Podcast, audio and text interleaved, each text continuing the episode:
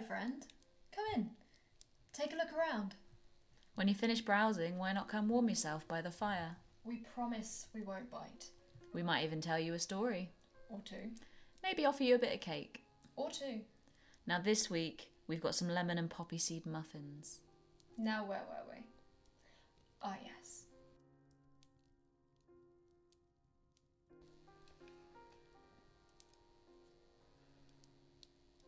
had been a morning like any other. The woman had dropped her son off at nursery and gone to work. She had scurried through the streets, passing people laid out in the dirt, not stopping long enough to see what had become of them. She was sure, if she were to turn them over, she would find swellings at their necks, flushed and fevered skin, and the stink of necrotic flesh. It was a wonder she hadn't yet caught the Great Plague. But even though the city was dying, and the king still fought his wars down in England, leaving Edinburgh to decay, life must go on. And so, when it came time to pick her son up, just like she'd done on every other day, she was startled to find a small crowd gathered around the entrance to his nursery.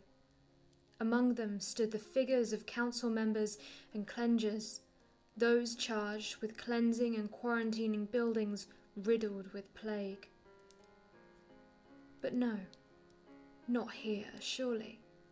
These were children.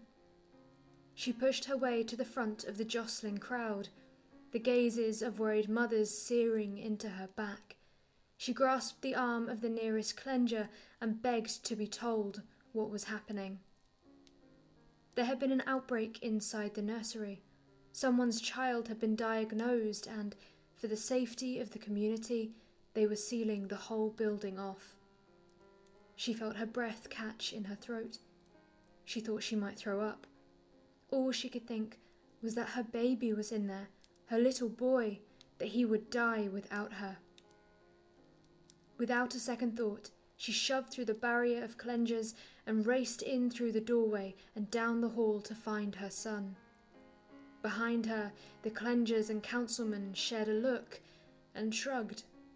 If she wanted to die with her son, then so be it. And brick by brick, they blocked up the door, leaving everyone inside to rot. Today, the building that stands where the nursery once was is now the Scottish Museum of Childhood. Supposedly, workers there have seen odd forms, small and shadowy, almost like the bodies of young children, and heard ghostly giggles when they thought they were alone. I suppose there is one good thing to come of this. At least the ghosts of these poor children will always have toys to play with. As for the mother, well, she must have her hands full with a whole nursery of spectral kids to look after.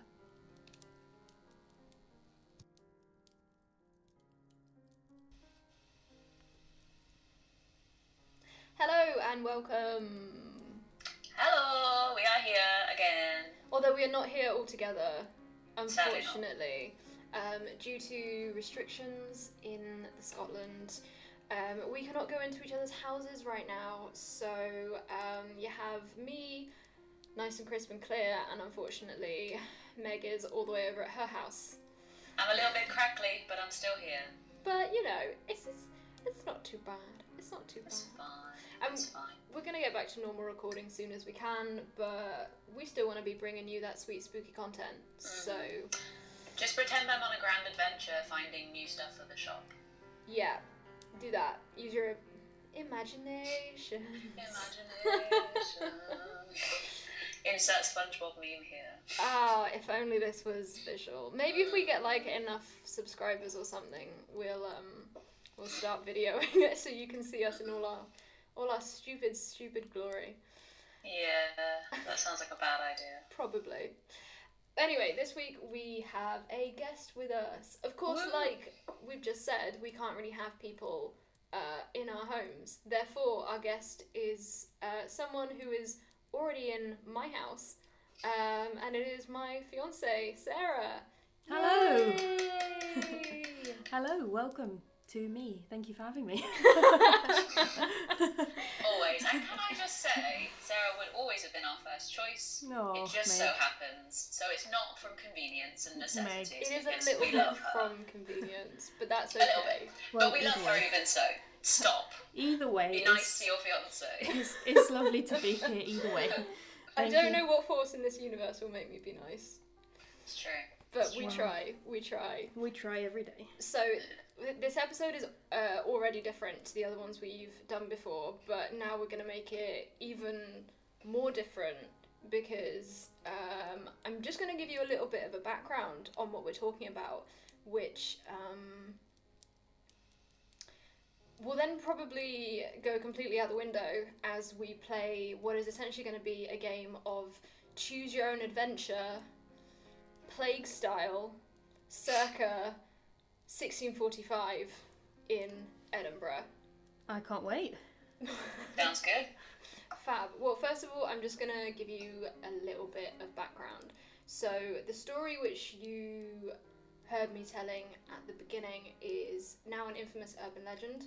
Um, although there is actually very little evidence to suggest that bricking up people's homes and sometimes whole streets was a common occurrence. Like, it doesn't seem like it happened. I couldn't really find any actual instances.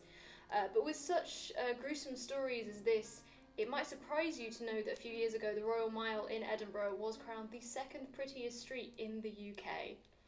It doesn't surprise me. Really? I mean, like, what? Like, uh, it's filled with beautiful historic structures, it's got the St Giles Cathedral, and it does lead from, like, Edinburgh Castle all the way to Holyrood Palace. I mean, it's a long road, but Grassmarket's way nicer. I, I think just all of Edinburgh, every part, Yeah. the whole thing. Is it Victoria. Road, the Grassmarket Road? Uh, I have no idea. Anyway, it's one of the most photographed roads in the world. I'm really surprised that's the that's Mile. like the West Bow. That's the one which is Yeah. the, like the two streets in one. Yeah. Um, although, like, I mean, no, no shade, Royal Mile. I feel like as still long as you're not here during the fringe, then yeah, it is a nice. it road, is really it is really pretty, and there's all sorts of like old ye olde buildings on there, Mm. um, and like Well, old, Queensberry House is down there, yeah, which we've mentioned before. uh, Deacon remember. Brodie's Tavern is on that street. Um, there's that beautiful little clock tower if you're way down the end near. Um, That's true. Maybe I was hasty. Yeah, I feel like it's not necessarily the part of the street where you're like at like eye level. It's more like if you look up, that's where it's pretty. Um, but yeah, so I think most people would agree that it is quite a beautiful street. Um, and lining it all the way down are small tunnels, which are just wide enough to carry a coffin through. Uh, and these are called closes. And although there are around 70, I think 76 of them left today, about 400 years ago, there were enough of them to have made the city appear much more like a huge rabbit warren. Um, many living in these cramped conditions lived in poverty, amidst the muck and waste that coated the streets, dropped from the windows high above. Um, but, you know, the course of 300 years, no horrors of everyday life could compete with one thing, which is the plague. ladies and gentlemen, and particularly in the summer of 1645 in Edinburgh, uh, the city was hit with the last of 11 bouts of the Great Plague. Not 10, Not 10, not 9, 11. not 12, 11. 11. 11 whole bouts of the Great Plague. The Great Plague being the um, the bubonic plague. But the, the problem was not only was the city struck down with the bubonic plague, uh, but the pneumonic plague also decided to rear its ugly head at exactly the same time. And it, it isn't known how many people died exactly, but uh, in Leith, which at the time wasn't a part of Edinburgh, because the new town hadn't been built, so Leith and Edinburgh were Ah. separate. Um, know that. yeah, so actually on the north side of Edinburgh was the Norloch, which is the North Loch, which was apparently disgusting and just filled with bodies and refuse and gross things. Um, Nice. but yeah, Leith is That's where yeah, Leith is where the docks were and where the rats, of course, most likely entered the country. And about half the population of Leith was wiped out between June and November, um, which is absolutely horrendous. Uh, people had all sorts of weird ideas as to why the plagues had come. It was the wrath of God, an imbalance in the humours, uh, especially when it comes to the pneumonic plague, where people were just spitting up, you know, blood um, or possibly filthy air, or my favourite is bad weather, because apparently they had a wet spring. No, no, no, they had a wet autumn and a dry winter and a wet spring, and for some reason, people in the 17th century thought that equaled plague. Um, I don't know why. Uh, it would be impossible to go back now and convince them that the diseases were spread by tiny microbes living on the fleas that fed off the rats that travelled the globe on merchant ships. But even these days, knowing what we know about how illnesses spread, some people are still unwilling, unwilling to listen to science and protect themselves and others. That was a sharp jibe. Wear your fucking masks. And put it over your nose. Oh my god, yes. Just if you're on a bus, if you're in a shop, if you're existing outside of your homestead, put the mask over your goddamn nose. It certainly didn't help that the 17th century was a hugely prosperous time in Edinburgh, uh, and it saw a boom in population, but rather than growing outwards like every other normal city in the history of the world, uh, people tunneled underneath and stacked themselves on top of those already living there. And it's likely that these cramped and confined conditions were part of what led to such a high death toll, and drastic measures such as mass quarantining and the digging of huge burial pits, as the bodies piled up faster than individual graves could be dug. Only the very wealthy were buried in coffins over the course of that summer in 1645. Everyone else was wrapped in their blanket and thrown into deep pits, nameless victims whose bodies only added to the half a million souls it's estimated are buried under this ancient city. Although, fun fact, because at the time where the plague pits are now is actually outside of what used to be the city limits, those half a million corpses are actually pretty much all in Greyfriars uh, Kirkyard. Wow. So it's more than half a million bodies in Edinburgh because you've now got the kirkyard plus the other graveyards plus the plague pits. So Goodness me. there's a lot of bodies. Wow. Um, Even today, sometimes when there's really bad weather, corpses will sort of stick their arms out of the ground in Mhm. Greyfriars. yeah, What? yeah. In fact, there are signs up around the the little parish basically saying if you see bones sticking out of the earth to not touch them because they're very old and they do try and protect them and to just go and speak to someone in the church and they have a whole system of I don't know some poor priest or something who has to go out and dig it up and then That's that's definitely the apprentice priests doing Yeah. that. It's not it's not the established priests. No way. It's the ones who are training. that's how they Can you imagine just running your first communion? And someone comes in, and it's like, sorry guys, I know you're busy, but uh So it's just like someone's big toe is like sticking out the ground. Um, Oof. That. mm, But that that's the reason why that why the kirkyard is on such a like a high up bit of land as opposed to the street that runs next to it because they it's, it's just it's just bodies, man. mm, It's just bodies. mad. Mm-hmm. That is interesting. You didn't know that, did you? I did not. You now regret moving here, don't you? no, I would never regret moving here. Sometimes I regret learning. What? we? I mean, it is known as like the city of the dead and sometimes the city of the undead. Well, yes. As we've covered in other episodes, you know, the castle at least has been occupied for 3,000 years, and despite that, the city is still pretty small. So, I guess the bodies have to go somewhere. They have to go know. somewhere. Why they couldn't just have been buried like outside the city? I. I Maybe no know. one wanted them. The bodies? Yeah, the bodies. Well, I mean, of plague victims, yeah, but well, I think nobody that's wanted those. that's fair. I think. uh, on that note, the first option that I'm going to give you guys is: Would you like to try surviving the pneumonic plague or the bubonic plague? First up. Um, I feel like the bubonic plague in my head is worse, so I'm going to say bubonic. Okay. We'll give Sarah the choice. What do you think? Wait, do you do you mean what would I rather have and try and survive? Yeah. Okay.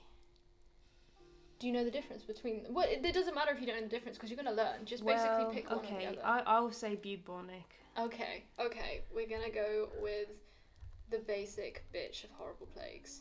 The one I think I know most about. Okay, so picture the scene.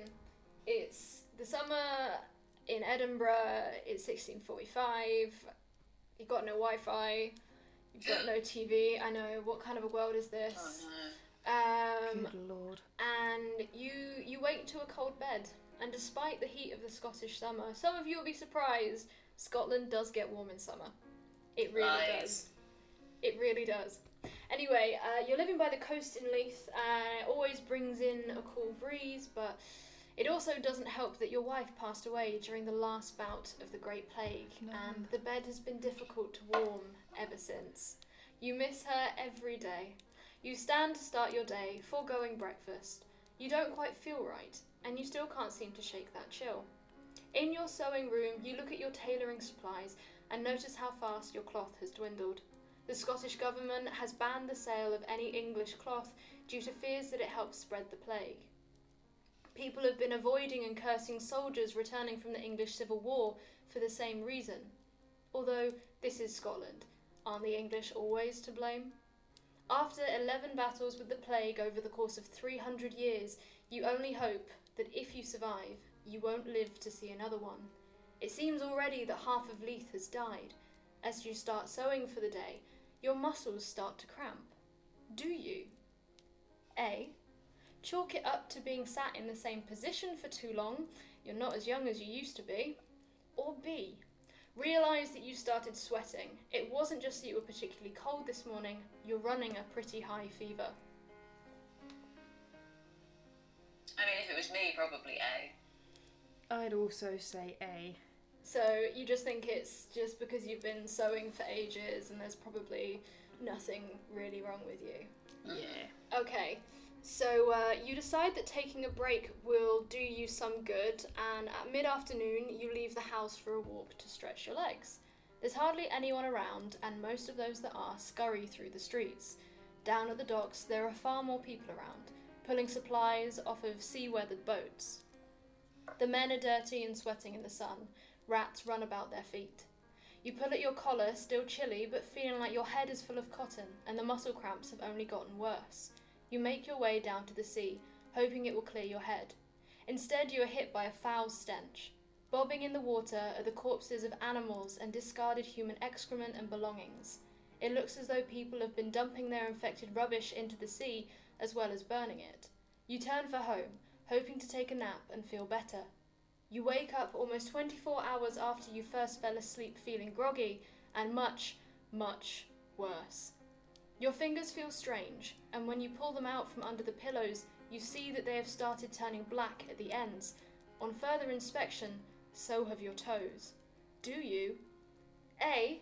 Lay in bed for ages, moving suddenly seems like a lot of effort. Or B. Get up and pull the white sheets from your bed to hang out the window. You pray that someone will see it and send the plague doctor your way. Well, how do I know that hanging a white sheet is going to bring the plague doctor? because this has happened before and also this is like midway through the height of the summer so you've seen other people do it and like considering the fact that there is only one plague doctor in the whole city like throughout the summer there are two plague doctors and you only get the second one because the first one died so it's not like there's loads of doctors wandering around with these you know the, the huge beak like classic plague doctor masks. Um, like there's only one, so everyone's hanging the fucking white sheets up because they all need help. But also, if you're like me, then you probably don't want to face the facts, and I'm also a hypochondriac a bit, so I'd probably think, well, I don't have it. I'm just convinced I have it, mm, mhm, knowing me. okay, So I'd probably go A. okay. Well, your fingers and toes are starting to sort of blacken, so Yeah, but that's witchy. I like that. fair. Or well, I mean, I don't think you would have liked witchy things back then, especially if you were a man, which I guess I'm kind of insinuating you are. Um, I know, grim, but Damn gender norms. it's 1645. What do you want me to do? Like, Unless no internet. right? Like, I No drag race. can. Oh my god. No, no drag queens. I guess. Although it means that the public can't blame the plague on you yet because they don't believe in queers. I mean, that's true. Yeah, the gays can't yet be to blame. Yeah, they haven't yet figured out how to control the weather. Well, that's what they think anyway. Well, yeah, they're just hiding it for now. Mm. Yeah, yeah. We were just keeping it a secret. Mm. Maybe we still are. Sneaky, the sneaky agenda. What about you, Sarah? what do you think? Ghost. I would be tempted to say the the sheet option. However, mm-hmm. It is also like probably your like. I mean, I know you're like a, a tailor and you have cloth, but it is probably like one of your only bed sheets. So like you do have to think about the fact that you then have to get back into a bed that has no sheets on. That like look, I don't want. I don't know why I'm trying to sway you. you're trying This to is- sway me, which makes me think I should go with the sheet option. It's up to you guys. Because I know how all of these end, but you don't. Well, that sounded like a threat. It certainly did. Okay. it's the bubonic All right, plague. I- It is a threat. I'm I'm gonna I'm gonna go with Meg actually, and I'm gonna just say lay there, Yes. lay there and do nothing. You're just gonna lay there. Lay there and do nothing. Okay, so you can feel swelling start in your groin and your neck and your armpits. Oh, Really gross. At this point, you've seen the symptoms enough times. You watched your wife slip away from the same disease. You sit for a minute and rack your brain for various cures which you've been told over the years. Uh, over the next few days, you try everything that you can think of. The method your neighbour swears by is rubbing onions and herbs into the unsightly boils which now cover your skin, and uh, filled with stinking pus, uh, pulsing painfully along with your heartbeat. You don't trust science or doctors very much. When have they ever done much to help? You decide that your only hope is to pray to God, for it must be He who has sent this terrible plague to punish those who have sinned. You lie back in your bed, only able to find comfort in one position that seems to bypass putting pressure on your many buboes and your inflamed glands. With blackened, rotting limbs, you pull the covers up and close your eyes, most likely for the last time. Congrats, you died of the plague oh. Because you didn't seek medical attention, which a lot Yeah, of but if there's only one plague doctor, when's he getting to me anyway? Yeah. if he doesn't die. So I think really, we would have died of the plague either way. Yeah, Well, you didn't we- give it us. You didn't give us all the information. Well, yeah, Um, yeah, but you don't have all the information. You're basically. I forgot about my wife. a peasant. Yeah. oh my god, you forgot about your wife? Why did she die? But I forgot it was from the plague. Just old age. Then You're definitely suffering from something. Yeah, to be fair, I haven't said how old you are. Um, should we see what would have happened if you, if you'd hung your only Okay. sheet from the window? Go on. Okay, so you awaken to someone tapping your face. It's uh, cleanser, who was one of the, the, the cleaners um, who was specifically sent around to help out the inflicted, basic. Inflicted? Afflicted. be Afflicted. afflicted, basically. Uh, they're moving your things out into the street in preparation to burn them. They tell you the doctor will be there soon. As you fall back asleep, you see someone setting alight a handful of gorse in preparation to fumigate the house because they thought it was miasma, bad air. So, what do you do? You do what people do with sage nowadays, I guess, and you try and burn away Cleanse. the bad. Yeah, cleanse the bad air, basically. Uh, you hope. You you hope. You hope they have a bucket of water outside. You've heard what happens when the cleansers get clumsy. Next time you wake, your breath catches in your swollen throat, and if your limbs didn't feel like they weren't attached and you weren't shaking from the fever, you would have thrown yourself from the bed. There in front of you is the monstrous form of the plague doctor. His herb stuffed beak looms menacingly in front of you, but you become distracted by a different pain than before an itching pain, like your blood is boiling beneath your skin. You look down. Buboes swell at your armpits, the pus filled sacs distending your skin. Now you notice the two cleansers who are in the room, and that one of them is warming something by the fire. The second cleanser comes to sit by you on the bed. It only takes one of them to hold you down. Something sharp enters the skin around your left armpit. Your response is mixed pain at the incision, relief as the foul substance inside the bubo soaks the bed beneath you, and then dread as the cleanser you first saw turns away from the fire. He passes something to the plague doctor. Nope. If you thought he was terrifying before, that feeling is nothing now he holds a red hot iron in his hand. This time it takes both of the cleansers to hold you down as the doctor, dressed as a carrion bird, places the iron against your skin and seals his handiwork shut. You are now quarantined to your house. You are told you will be brought three half loaves of bread and a pint of ale per day.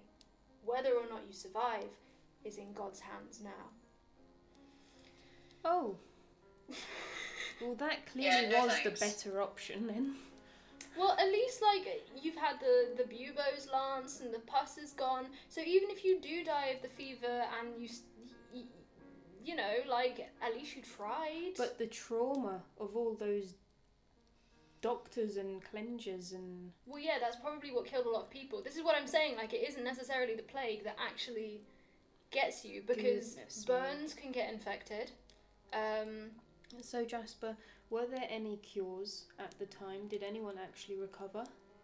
No, this was well, yes, some people did recover, but this was the closest they had to a cure was to burst them and drain them and then seal them. That was that was literally all that and they then could just work hope out for to the do. best. Basically, yeah, Goodness me. yeah, that was So you made it sound like the first option, he just died in his sleep. Like, I'd rather just die in my sleep. He slipped peacefully away. Exactly, right? Like, he was in pain, but at least he died peacefully. I think I'd prefer that as ah. well, Meg. Yeah. okay. Well, maybe I wrote that incorrectly because he would have died of sepsis. You, you, you would have passed away from blood poisoning. So Oh. I, it would have Oh. happened very quickly. Like you, you, by the time that you start showing symptoms, you're dead within like four days normally. So the, the plague doctor has to get to you really fast. So yeah, it's horrendous, but at least it's over. Mm-hmm. That's it. Do you even bother trying to survive it, or do you just let it run its course? And Let it run its course. If I'm to die, I'm to die. Fair. Goodness me, what a life. Should we see what happens if you get the pneumonic plague? Okay. Right. So, this time you wake up with a cough, just like you have over the last few days. You get ready for work, pulling on your shirt over the dark, painful bruises that seem to sit under your skin. You descend all seven rickety flights of wooden stairs. Sounds of life and sickness greet you from behind almost every door you pass. You step outside and breathe in that sweet, sweet stench of urine, human feces, and rotting animal carcasses. A combination of smells so foul you know you're in Edinburgh in the summer of 1645. The buildings loom over the overcrowded city, and you cough involuntarily into your hand. The coughing turns violent, and your chest aches like fire. Is that blood in your palm? Now you have a choice to make. Do you decide to A. Go to work, it's just a cough, or B. Take the day off? Go to work. Oh, back then, it well now, but back then you needed to work or you weren't going to eat. What do you think, Saz? In truth, I would go to work. However, after the scarring experience of the last game we played, Well, no, you're a different person now. They died. This is different because there's no way you could survive having both the bubonic and the pneumonic plague. Like, no, I'm sorry, that's not going to happen. You've been reborn into a new body. A the new game, the game has body. reloaded, basically. We're starting. so I can't draw again. upon my previous experience. Not really. And I'm still poor. Oh, Of course, you're poor. Fuck this. Everyone's poor unless you're quit. like the king. Come on, like. I want to be reborn as the king. yes. No, you don't. That was James the First who went and persecuted thousands and thousands of witches, supposed witches. So no, you don't want to be. But you him. got to go on that ship. and nearly sunk. Yeah, exactly. Basically, it sucked whether Well, you were a peasant or have the had nice king. meals. That's all I care about. Make a decision. Come on. Do you take the day off or do you go to work?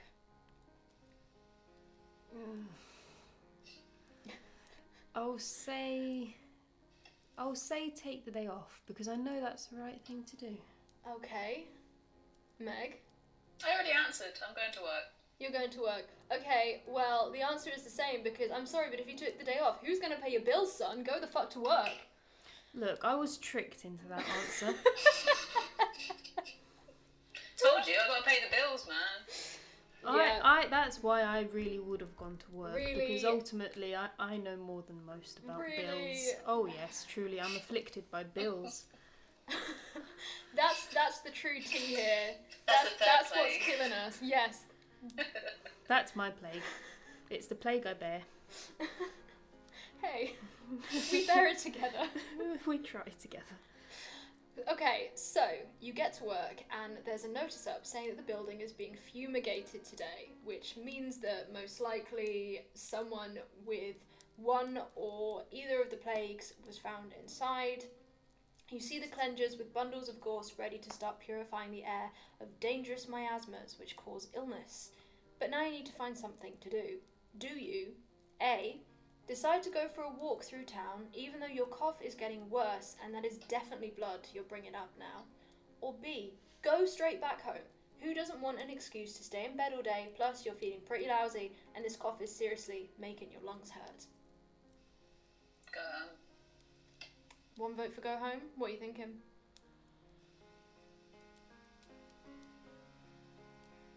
A. I need you to make a decision between you. Go Okay. You home. never said this. Yeah. I can't simultaneously give you two alternate parallel universes at the same time. I'm not. That's what you promised. I'm Yeah. not God. You I promised can't the do world, this. Jasper. Yeah, you gave us both autonomous autonomy. Correct. And here we are. Well, You've for now, truly led your me up the minds garden are path. conjoined, and you must make a decision No, I think together. that should be the next one. That's you right. have to give us the information first. The next time we play this. There isn't a next time. This is Oh. the last one. Oh, well. It's gone so terribly, we're never doing it again. Okay. It's the Okay. last one for today. Uh, well, I guess you've fallen on your luck because it's a good job I trust Meg. I'll go with Meg's option. So you're gonna go straight back home. Yeah. That's a terrible idea, trusting me. Okay, so when you get home, you collapse onto your hard pallet and pull the meagre covers up around your aching body.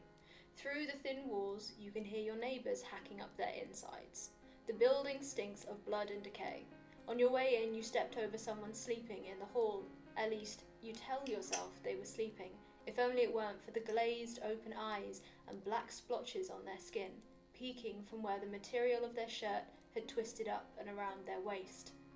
You turn your head to the open door. Did you forget to close it? A young girl is standing there looking at you. Dirt mars her face and blood stains her dress from where she uses it to wipe her hand. Some remains dripping from her lip. You drift out of consciousness and wake to hear movement. The shuffling of invalids combined with the sure feet of the cleansers, those charged with taking care and cleaning up after the diseased. One of them stops in the doorway, wearing the signature grey smock marked with a saltire, a cross spun on its axis to form an X. And if X marks the spot, from the look on the cleanser's face, they can see that you're what they've been looking for. They tell you the whole building is being fumigated and that you and your neighbours are being sent to be quarantined at the links. Do you A. Let yourself be led outside, but you've heard that no one comes back from quarantine and you think you'll survive better on the streets? Or B. Join your neighbours on the cart to be quarantined? B. What are you thinking, Sarah? Do you fancy your chances on the street, or do you want to go and be mass quarantined with a bunch of other sick people? That was definitely a leading question. No, I'm just asking which you'd rather. Generally, I'd chance my luck on the streets, but I think given the plague element at hand, Fair. I'll quarantine. Okay, cool. So we are jumping on the cart with all that energy we don't have because plague, and we are going off to quarantine. So you are carted off to an area just south of the city border. On your way, you saw people hanging white sheets from their windows to try and garner the attention of Edinburgh's only plague doctor. Not poor John Paulicius, who himself died of the Great Plague back in June, but his replacement, George Rae, who stalks the streets in a sweltering full length leather coat and a demonically large mask shaped like the beak of a raven. You've heard talk that Ray is demanding more money than most men would ever dream of to tend to the afflicted city. You've also heard mutterings from council members that they hope he'll go the same way as his predecessor so they might not have to pay him at all. Savage. I know. It's true. They never paid him. They ne- he died and he didn't see like any of the money. Anyway. That most- sounds like today's government. Right, yep. Uh, mostly he treats the other plague which has ripped through the city, lancing buboes and closing the injury with a burning brand of heated iron. It makes you feel almost lucky to only be coughing up half the blood in your body. The smell of decay and the moans of the untended sick greet you as the cart pulls to a stop. Men are digging huge pits in the ground, bodies wait, wrapped in blankets to be flung into the bowels of the earth. You're dragged from the cart into a hut, dark inside and stinking of rot. You are left in a room with no possessions but the clothes on your back as you hear the door slam shut, and even amongst the moans of the dying, the sound of the lock clicking into place echoes in your ears. So let's be honest, you're probably not going to survive. You've basically been taken away and quarantined so you can all die together. Which is horrible, but I probably Mhm. would have died on the road. hmm So going way back to the beginning, when um, you decided to go for a walk instead, uh, do you want to see Yeah. what would have happened? So uh, after your walk, you get home to see your neighbours from the flats below being carted off. They too are coughing, and their skin is turning black in places. You're trying hard not to think about the dark, painful splotches that have begun appearing on your own skin. At this point, you're pretty sure that you too are afflicted with the Black Death, like those who are being shepherded off to quarantine. And the options here are to A, stay hidden in the shadows because no one comes back from quarantine, or B, see that, you know, the building looks pretty empty and you, you're, you're a responsible human being, so you go and you join them on the cart. Now, if you choose option B, then you end up in quarantine like you already did. However, if you choose option A and you decide to be an irresponsible asshole, and that you're just gonna go out and try your luck uh, on your own, you you see that they've dragged everyone's belongings out of the rickety seven-story building, uh, and the place you call home is basically being set alight. They're they're lighting up the, the the pile of belongings as well. They basically decided this whole building is done for, and the only thing to do is just simply to burn it. Um, to the ground, and you turn to slink off back into the shadows, but the wind blows the acrid smoke your way and sets off your coughing. One of the cleansers notices you trying to get away and calls out to a nearby counsellor. Strong arms grab you by the shoulders and haul you off to a waiting jail cell. Unfortunately, although the Black Death or pneumonic plague would have killed you in a few days anyway from internal bleeding as you tried desperately to cough up your own lungs, covering up symptoms is punishable by death. Since it's normally only men who are strung up and hung in the doorways of their own homes as a warning, women are usually taken and drowned in a quarry hole. You sit in your cell, shivering and coughing and waiting one way or another for judgment to come. So, if neither of the plagues get you, and infection from being lanced and burned by the doctor, singular doctor, doesn't get you, your government might just kill you anyway. Yeah, see, I'd rather die with all my plague infected friends. Right? At least there's an element of community that way, I suppose. hmm I don't know how much community was going on when you couldn't actually communicate beyond like Grunts and snorts and Um, such. moans and yeah. True. Oh, that was bleak. Yeah, I didn't. S- it's the plague. Yeah, but which one? You said there were 11. Well, the last one. Well, no, it, it's it, it was the last bout of the bubonic plague. I didn't say whether or not it was the last bout of the pneumonic plague. I couldn't find that information. Um, So it was worse or better before? Uh, I think it was probably worse back before they knew to lance the the buboes and and try and uh, drain them because before that it was all you know the crap like tape a chicken to your armpits, which That's is always been my it's, favourite plague. it's one of my um, faves. Treatment. Living Yeah. chicken or dead chicken? Living chickens. Oh goodness. Living chicken, yeah. There's no good dead chicken, Sarah. No, Oh, that's Then highly you're rotting inconvenient. and the chickens are rotting, and like that's just not that's just not good for anyone to be honest. Goodness gracious me. But yeah, basically, all plagues are horrible, but I am glad that we no longer, in this part of the world, suffer from the bubonic plague. Or the pneumonic plague, as, as far as I'm aware. Um, although they, they do both still exist in other parts of the world, which is horrendous that we have eradicated it somewhere and not everywhere Yeah. and scary as well because there is always a possibility that someone someone brings it back you know Yeah. so It's funny those old diseases, like they feel like they could never happen again. But um, when I was at uni, someone I knew got TB. really Someone got TB when I was in high school as well. Yeah. Yeah. And we were all like, what?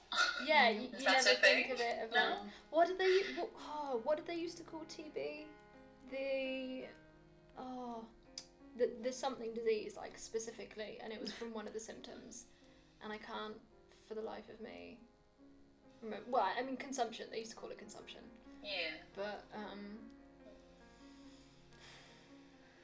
Well, yes, like you said, Meg, sometimes it, you think it's gone and it rears its ugly head, mhm. and quarantine continues into the future. I mean, apart from lancing buboes, because luckily there aren't any of those this time around, we're basically doing all the same things.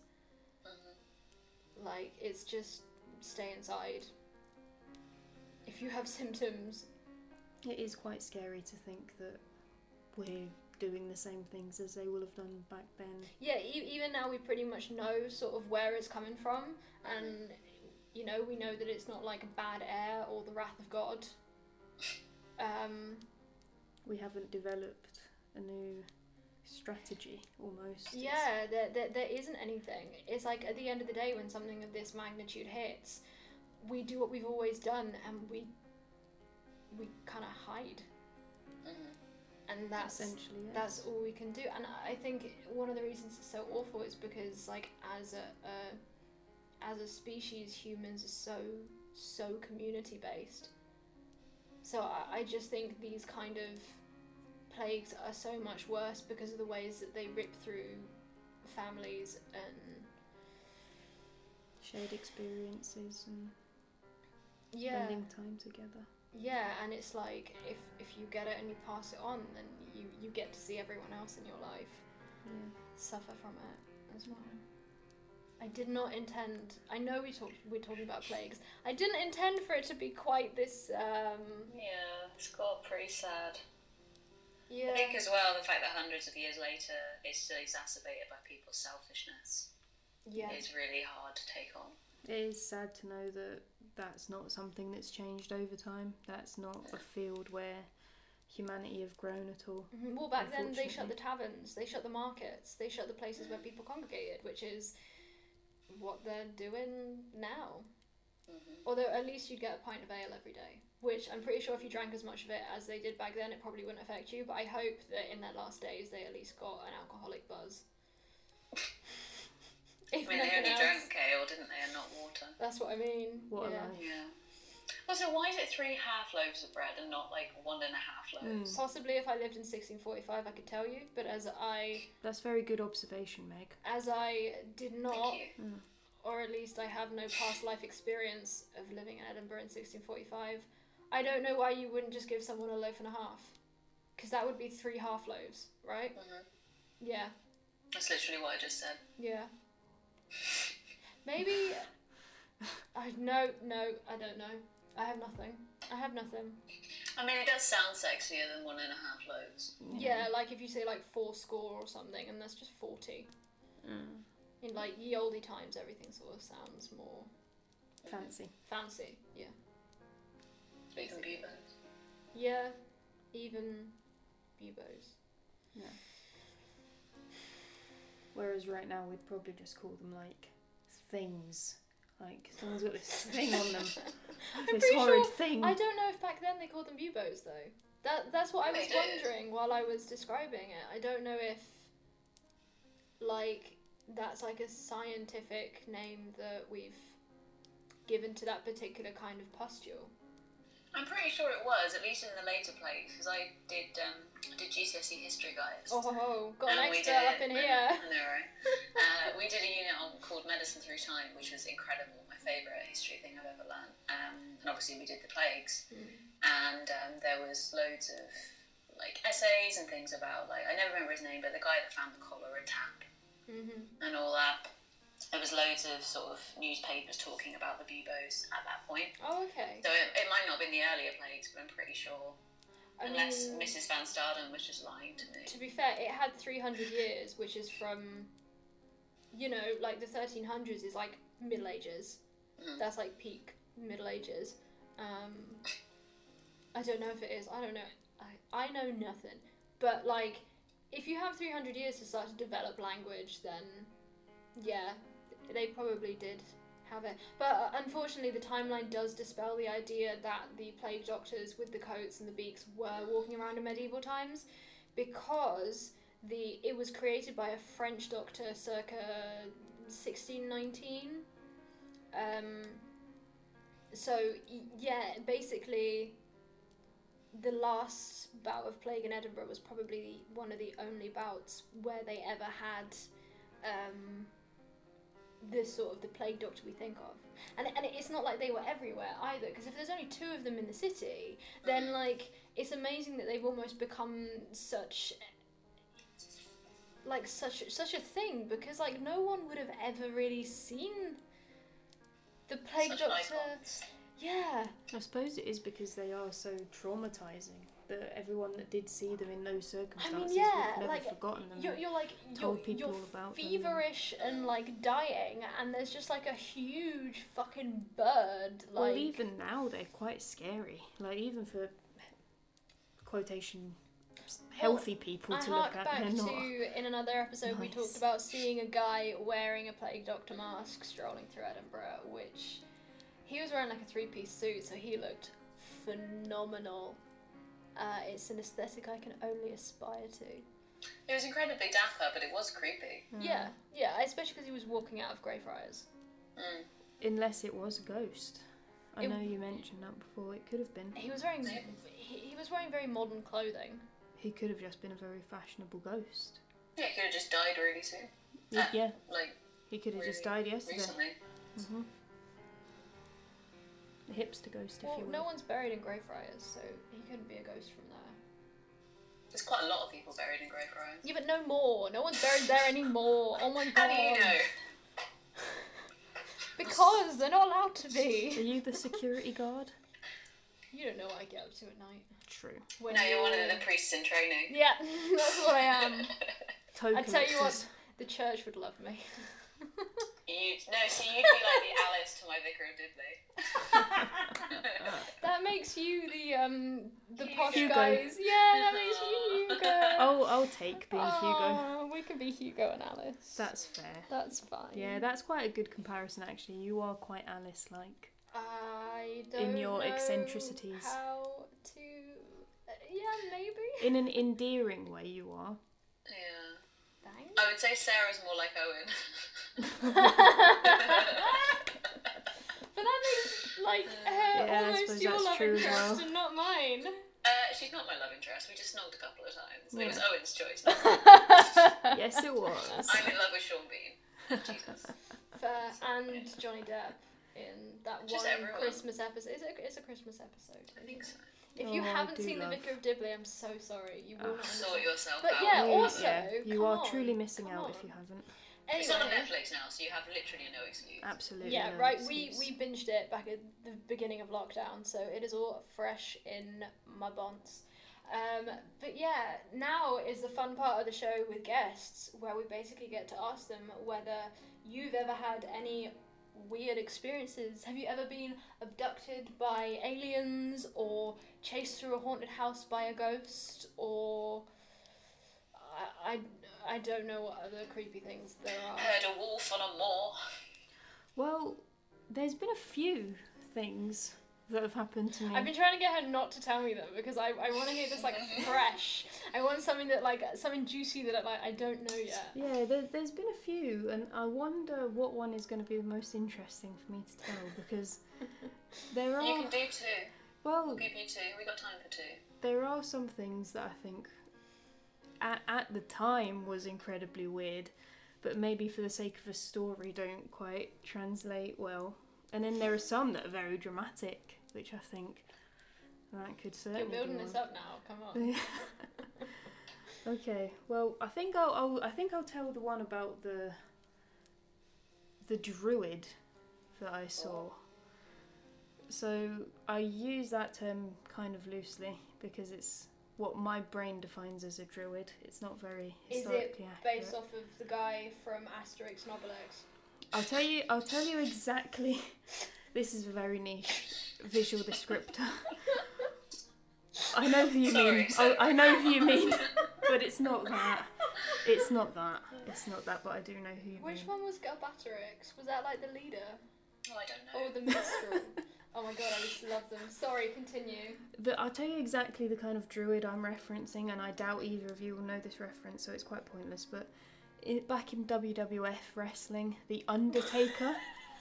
The, some people Oh, will know know- the, know the Undertaker, Undertaker in big matches used to be accompanied to the ring by these s- dry eye style smoky druid characters, and that is the type of druid I'm now For- about to because speak this of. is a podcast and no one can see it, she did little air quotes on druid. so I They would be called druids in that So, like with context. a cloak and a hood? Yes, cloaked, Yeah. sh- quite short physically. long white tunic kind of thing. No, no, dark brown. Red normally, or like dark. Dark brown, I'm gonna say. Because the druid in Asterix and Obelix was like Merlin. Yeah, It Like did Merlin look. from Sword in the Stone. yeah. It, It, did does. look mythical, but not magical, Okay. right? Mhm. Okay. So, important distinction there, guys. so, so essentially, in northwest London, there's an area called Burnt Oak, which is um, not a lovely area, but quite a well-known area. Northern Line, um, if that means anything. In case you fancy a visit. Yeah. And my granddad used to live there in a block of flats called Clare House, and there was a very long walk, uh, a road, an alleyway, if you will, down to this flat. It was a block of flats. Uh, and as I was starting my walk down towards this flat one day, I saw this druid character. and in northwest London, I kind of just took it with a pinch of salt. I That's thought, Nick Hamden, just for anyone who's Uh, wondering what the. That's a standard. Yes, Yeah, it- basically. It, didn't shock me. It it was something strange, but I took it. I just took it on and carried on with life. That's unusual. The fact that there's a druid stood there, but hey ho, carried on walking.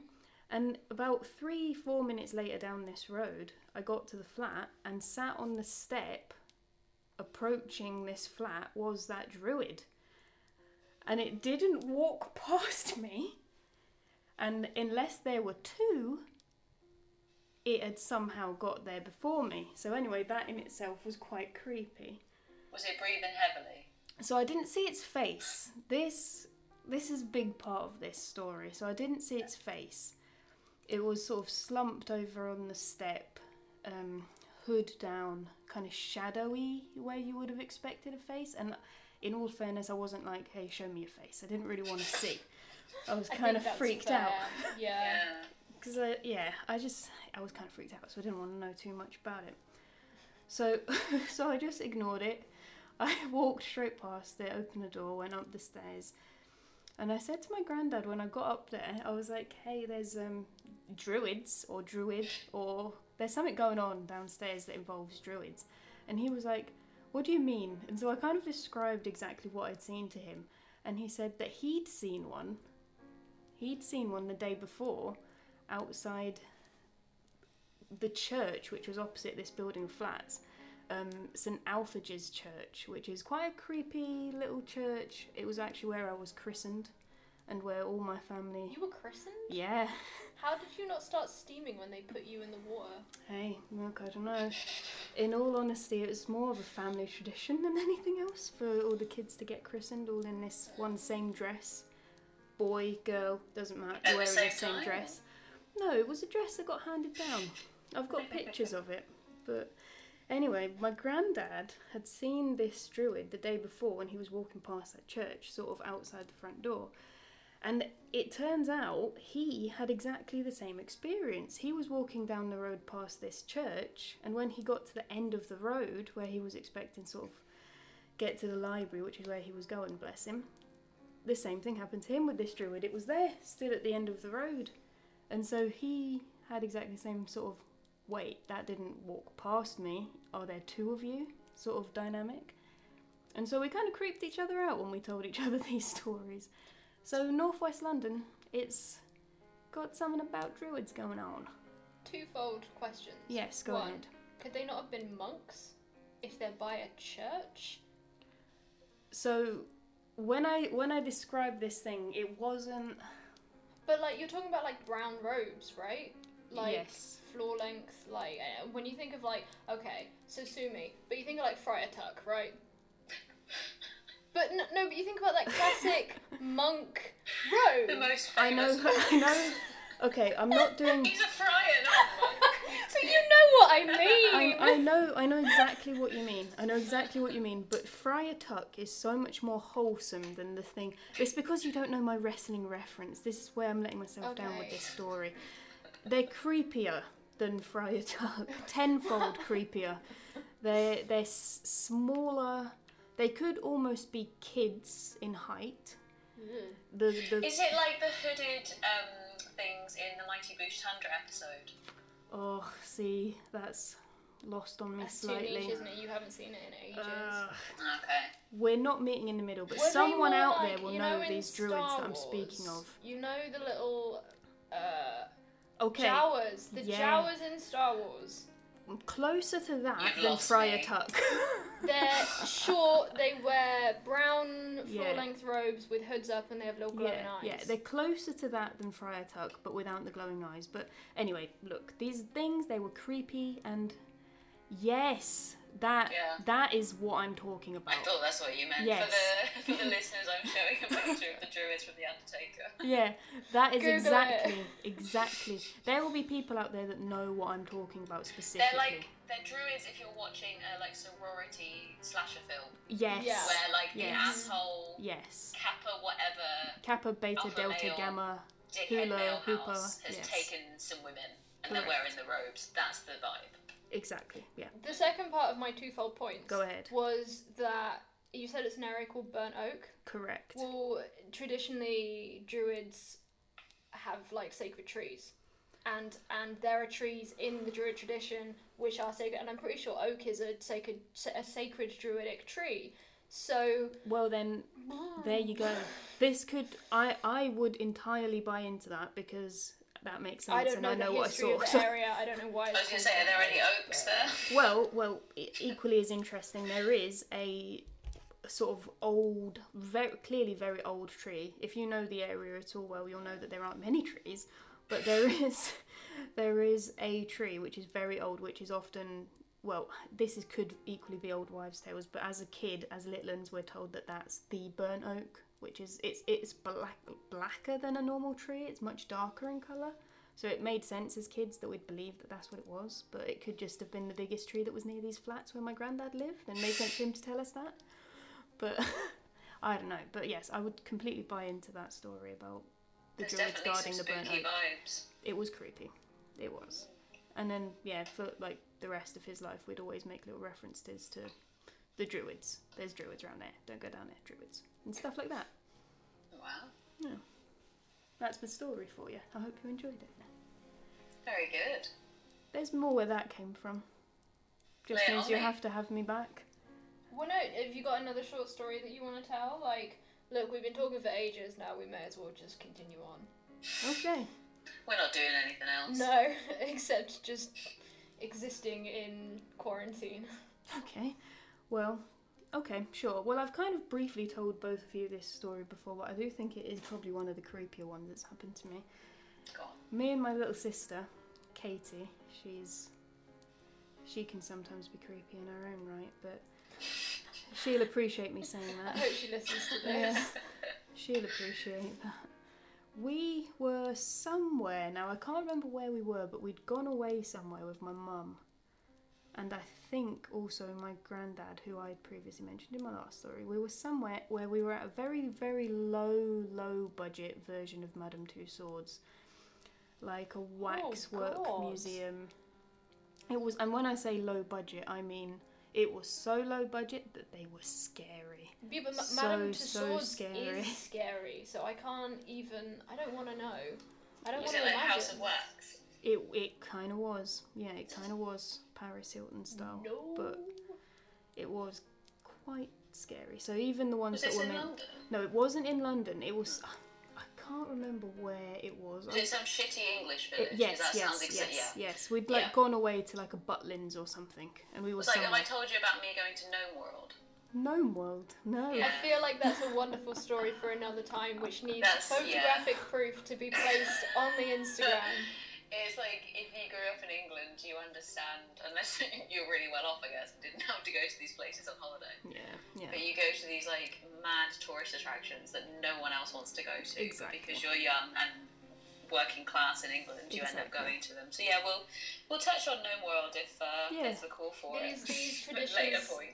have instilled in me an absolute undying love for miniature villages Oh, I do love. and I love a miniature village. giant checkers and chess sets where you can play as the pieces. Shout out can't play Bekonscot chess. Model I can't Village. play chess, but I can play checkers, so. Mm. See, Bourton on the Water's little miniature village is my favourite. Mm. I do love the miniature village. Or- And Birdland. If you go to mm, Blenheim Palace, then they have a miniature village and they have a train which you can get to go to a butterfly house, That which sounds nice. Whoa. my parents used to stash me in the boot of the car so they didn't have to pay for me on the way in.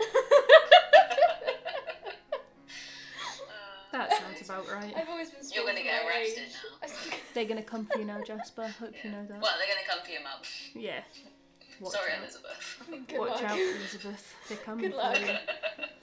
Oh. Anyway, Sorry, sorry. Sarah. Yeah. go on. No, no, don't apologise. Don't apologise.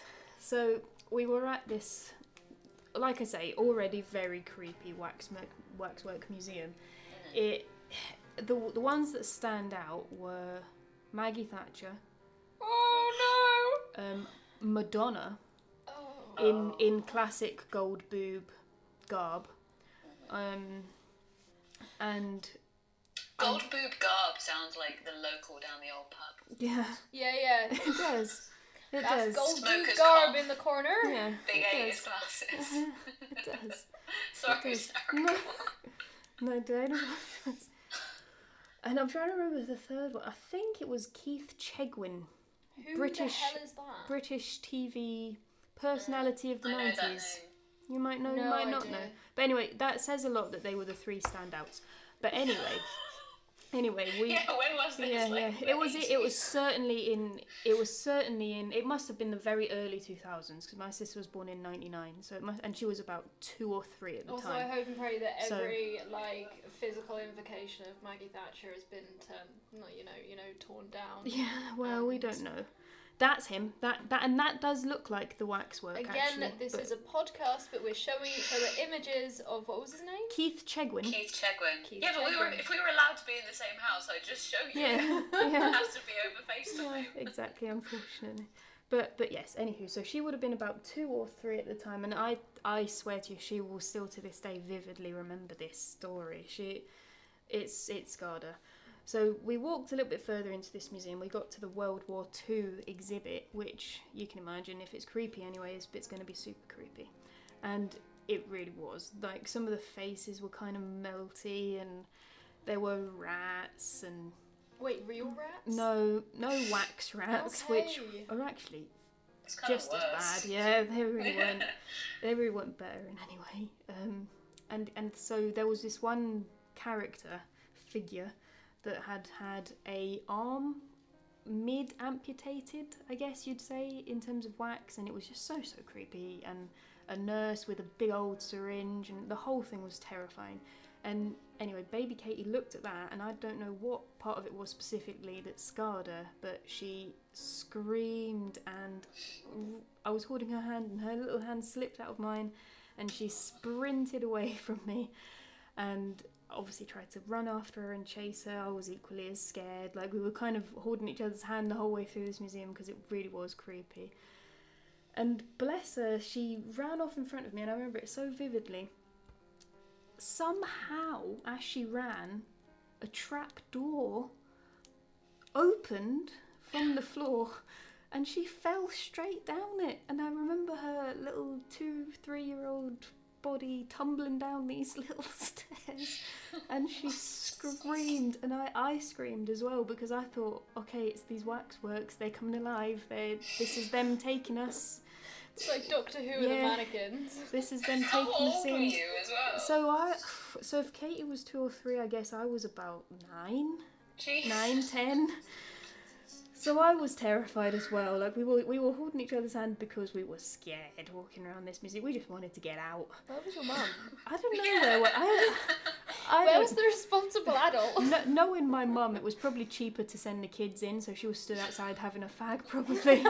so, so British parenting 101. yeah, oh At its finest. yeah. So, Oh, so mate. So I, I was, I remember running up to this trapdoor. My little knees were trembling. I remember it so clearly, and I didn't want to look down there. And I reached my hand down, grabbed the back of her little trousers and top and like a little backpack, and scooped her up and chucked her over my shoulder. And I jumped over the the trap door and sprinted out towards the front door. And I honest to God as we were running I remember hearing like a cackling laugh. And I thought either that e- best case scenario that's really awful timing that one of the waxworks witches have gone off and is laughing just as all this is happening.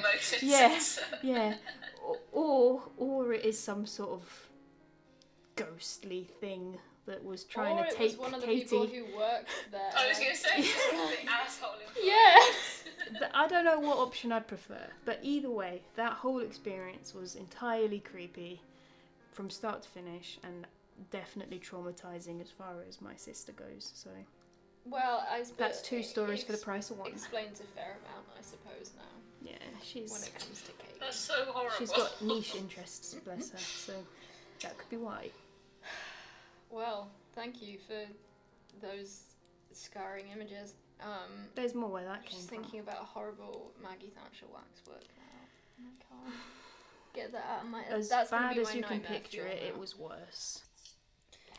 And we have probably overrun massively, and so we're going to go ahead and say that's all that we've got time for. So thank you so much to Sarah for being our first podca- podcast guest and breaking you, our podcast guest virginity. Well, thank you very much for having me. I, I'm not just saying this, but I really love everything that I've heard so far from But this she podcast. does have and to say this because we live together. I and- think I think you've both done a wonderful job, and I think everything Aw. from music to the artwork involved to every Sarah. every part of it. I just I, I really I really am loving the content you're putting out at the moment, guys. So thank you very much for having me on your podcast. Oh, you absolute you. cutie. This is why we bring you on here. Yeah, just for our egos. Uh huh. Exactly. Yeah, and while we are here, normally sort of we want to plug our lovely friends and the amazing things they're doing.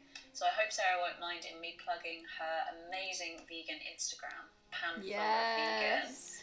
Um, it doesn't have any like underscores or lines in it. It's just all one, isn't it? It is. Vegan. It is. Mhm. It So if you're looking for amazing, obviously not so many meals out nowadays, sadly, hopefully soon, but lots of cool vegan snacks and recipes that Sarah's made, and like trying out the new fancy things that are like four quid and might not be any good.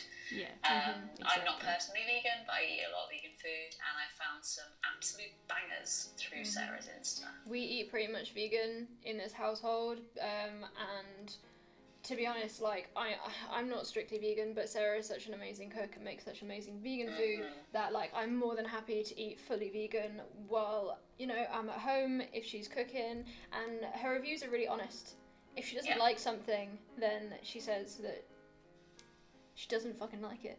So You can trust her exactly, from the ends. Thank you. exactly, right, Thank right. you, Meg. Okay, thank you guys for listening so Thank much. Um, uh, we will have a mini pod, um, which came out on Monday because this is airing on Thursday, which you can listen to, and um, we'll have one next Monday as well, and the Monday after that. So if you listen to this and you just can't stand to wait a week, then hit up our mini podcasts, which are out every Monday.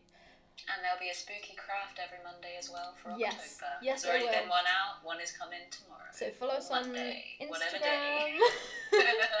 Every Monday, Spooky Craft Monday. for the month of October. Follow us on Instagram, Wandering Eye Curios. Until next time, friends. Stay spooky. Wandering Eye Curios is brought to you by myself, Jasper Chanter, and my co host, Meg James. The podcast is scripted and performed by both of us and produced by me. Music is scored and performed by Amy Marianne, with lyrics by myself. Our intro song, For Better or Worse, is sung by us. Find us on Instagram at Wandering Eye Curios and over on Twitter at Wandering Eye Pod. Stay spooky, friends. Until next time.